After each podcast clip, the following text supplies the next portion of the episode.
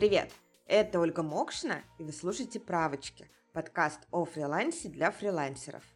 В подкасте я рассуждаю на темы, которые волнуют большинство моих коллег и тех, кто только подумывает о работе на себя. В этом выпуске история Марата Талипова. Семь лет он был разработчиком нефтяной компании, а сейчас коммерческий автор и работает на себя. Он расскажет, зачем покинул стабильное и сытное место ради туманных перспектив. Давайте его послушаем. Марат, привет. Привет, Оля. Ну, слушай, разработчик в нефтяной компании, это звучит как мечта многих людей. А что тебя не устраивало в найме и как возникла идея работать на себя? В начале 2019 где-то года, там в январе примерно, у меня появилось ну, какое-то ощущение, что я хочу что-то изменить. Я еще даже не понимал, что. Я не знаю, как сейчас это словами можно по-другому описать, но что-то там внутри меня было и требовало перемен. Несколько месяцев я ходил, что-то думал на этот счет, и летом мне пришла идея, что было бы неплохо поработать на удаленной работе именно быть. Я хотел иметь удаленку в первую очередь, наверное, для того, чтобы иметь больше возможностей перемещения или путешествий. То есть, работая в офисе, у меня была возможность путешествовать только в отпуске или на выходных. Я живу на севере, в Сургуте. Отпуска тут у нас немножко подлиннее, чем в большинстве случаев, может доходить до 50 дней. У меня было 52, что ли, дня с чем-то. Но как-то все равно этих 50 дней мне мне не хватало. Я хотел отпуски там не то чтобы не работать, а просто где-то быть, путешествовать, находиться в других местах. У меня появилась такая идея. Можно, например, уехать на месяц в город, в другой, в какой-нибудь другой регион, снять жилье, днем в будни работать, вечером выходить в город. Месяцок пожил, вернулся домой, там через месяц опять куда-нибудь поехал. Я не знаю, получится ли это, но мне такая идея интересна. А почему изначально ты решил заниматься текстами, а не быть, например, программистом только на фрилансе? Наоборот, там многие люди как бы учатся на программиста, чтобы работать удаленно. Я понимал, что можно, в принципе, и программистом также быть, да. Но просто ради интереса решил посмотреть, что вообще еще есть. И встретил писание текстов за деньги. Изначально я вообще даже не понимал, что это такое. В двух словах было написано просто, что пишешь тексты за деньги. Ну и особенно в начале, вот на тех сайтах, на которых я про это все узнавал, там все, конечно, было радужно, пони, единороги там скачут, там сидишь себе в одной руке, бокал вина там. Под пальмой. Да, под пальмой, другой рукой там ноутбук, по два часа в день работаешь и зарабатываешь, все здорово.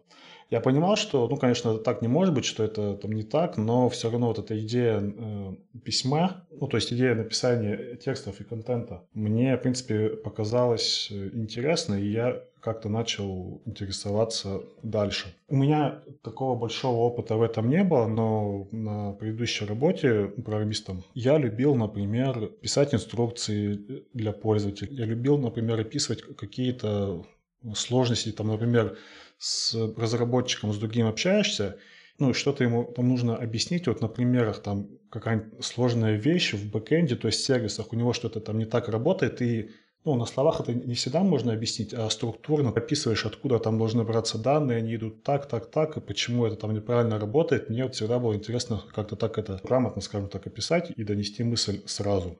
Ты в итоге где-то учился или ты просто стал искать первых клиентов? Вначале я просто по открытым источникам что-то искал, курсы, рассылки. Ну, изначально это были бесплатные, то есть я просто погружался в тему, узнавал, потом уже пошли платные.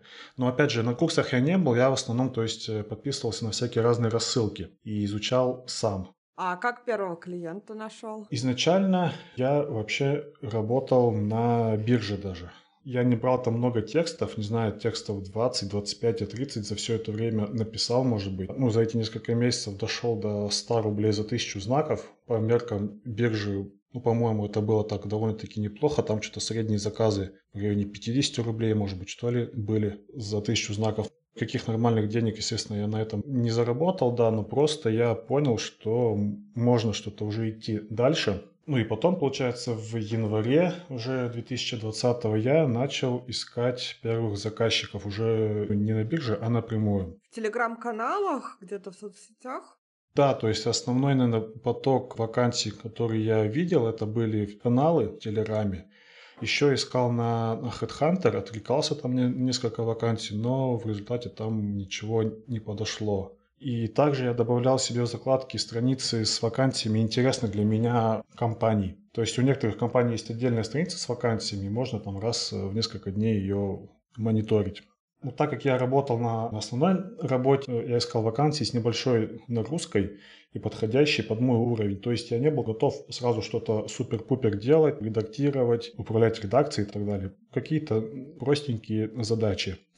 В итоге я нашел два постоянных проекта. Один в Телеграм-канале и другой на сайте, интересующей меня компании. Я старался искать более-менее постоянные проекты.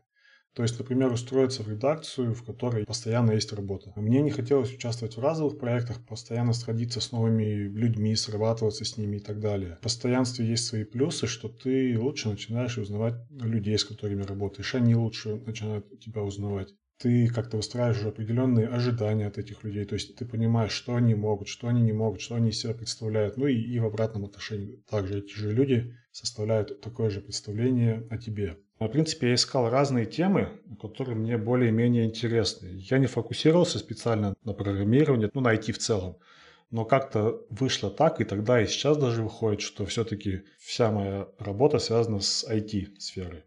Слушай, ну это логично. Во-первых, эта сфера хорошо оплачиваемая, и нужны часто специальные знания, чтобы для нее писать. Я могу написать какие-то тексты для бизнеса, например, более популярные, но, соответственно, я не могу писать для технических специалистов, а ты как раз можешь для технических специалистов писать. И плюс, мне кажется, что в IT сейчас нехватка кадров, именно писательских, и очень активно они нанимают. Да, я согласен, что опыт в IT он дает свой определенный плюс, но тем не менее в IT очень много всего, невозможно все знать сразу, и, и в любом случае приходится узнавать очень много нового.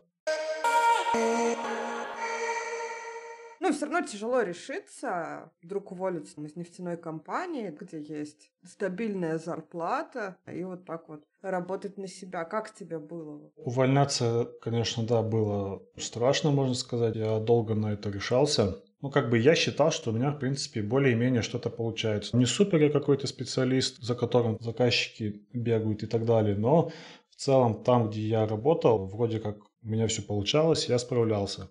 Просто одну все-таки вот ночь я как-то я лежал, обо всем этом думал, я почти всю ночь не спал, у меня мысли крутились, и на утро я решил, что просто мне самому будет проще, если я пойду на работу и скажу уже все, а так, а так, там я ухожу. Мне самому будет легче и проще не ходить внутри себя, там, не крутить и так далее. После этого я проработал еще месяца 4, то есть я не торопился, пока нашли человека, пока я передал дела. В итоге до конца 2020 я доработал и с января 2021 уже ушел на фриланс. Как отреагировали на работе? Тебя спрашивали, ты уходишь в другую компанию? Или ты вообще не рассказывал, что ты тексты пишешь? Я в подробностях прям уж так сильно не рассказывал. В целом рассказывал в двух словах.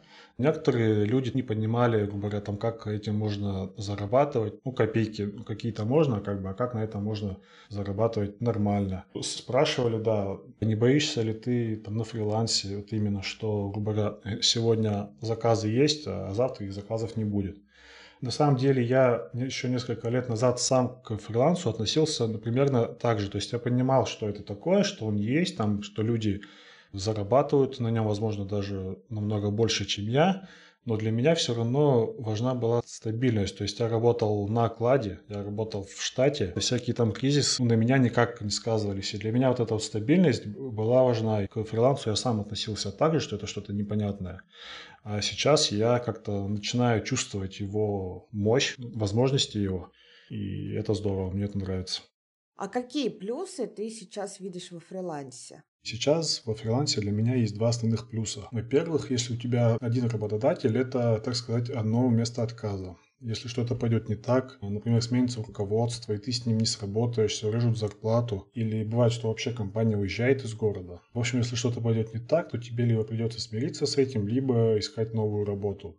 Причем новая работа должна подходить под твои запросы, то есть она должна быть где-то в зоне досягаемости, то есть это либо в городе в твоем, либо, может быть, в твоем даже районе, в каком-то определенном, если это большой город вроде Москвы, должна быть подходящая зарплата, твои задачи, то есть то, что ты выполняешь, ну и какие-то, возможно, еще другие условия, то есть э, тебе это все должно подходить. На фрилансе же ты можешь работать параллельно с несколькими заказчиками, и если с одним из них э, что-то не сложится, то ты не потеряешь свою привычную для тебя работу и свой заработок.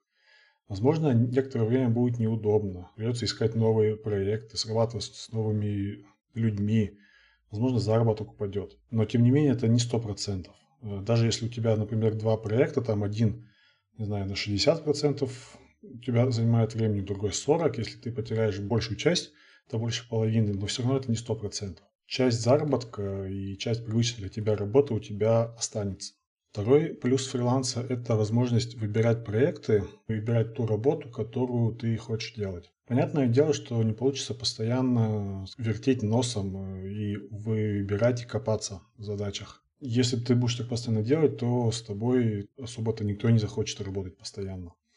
Но в любом случае это возможность выбирать хотя бы часть задач и не брать те проекты и задачи, которые тебе прям ну, вообще вот не нравятся, не устраивают тебя. Как ты себя вообще ощущаешь? Ты раньше не работал дома. В принципе, то, что я для себя и хотел, это свободный график. Могу в течение дня позаниматься своими делами. Могу в середине рабочей там, недели устроить себе выходной, а потом где-нибудь там на выходных отработать.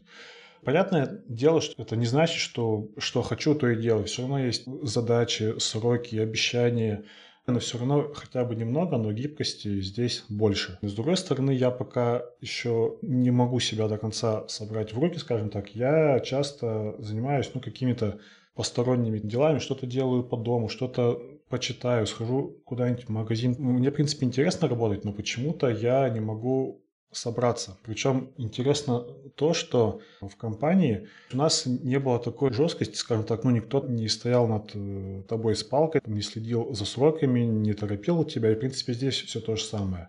Но почему-то здесь меня это очень расслабило. Я, в принципе, собираюсь, я пытаюсь себе там лишний раз напоминать. И вот последние пару месяцев, наверное, я думаю, это у меня уже лучше получается. Но первые пару месяцев было вот так вот непонятно.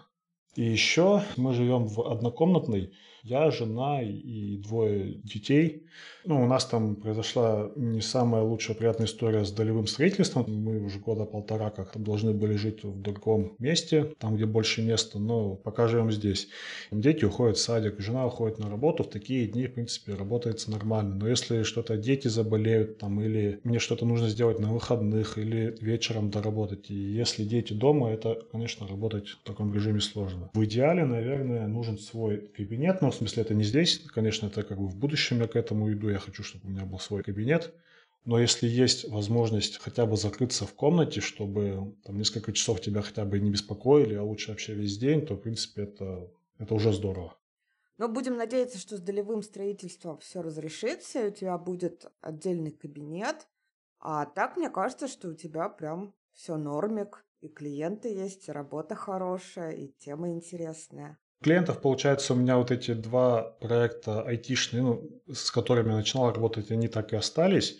Еще у меня есть параллельно два проекта, но они, скажем так, там не такие постоянные, а периодические.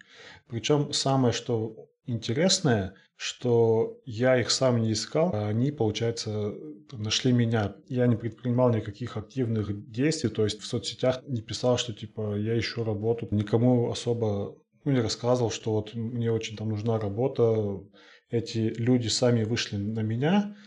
Один, кстати, из проектов это по твоей рекомендации. Спасибо, я не помню, я говорил тебе спасибо Говорю. или нет, но сейчас, ну, в любом случае, сейчас время, да. спасибо. То есть один по рекомендации, а один из портфолио. То есть у меня есть мой сайт, и там несколько моих работ люди зашли, почитали и предложили работу. Мне это понравилось. Вот. Но в плане заработка, в принципе, меня устраивает то, что я имел раньше. Если я сейчас буду эту же сумму иметь, то меня, в принципе, это устроит. Пока я до этого не дошел, в ближайшие пару месяцев, я надеюсь, у меня это получится. На этом все. Спасибо, что дослушиваете до конца. Подписывайтесь на подкаст на удобной платформе, ставьте лайки, оставляйте отзывы в iTunes и до встречи в новых выпусках правочек.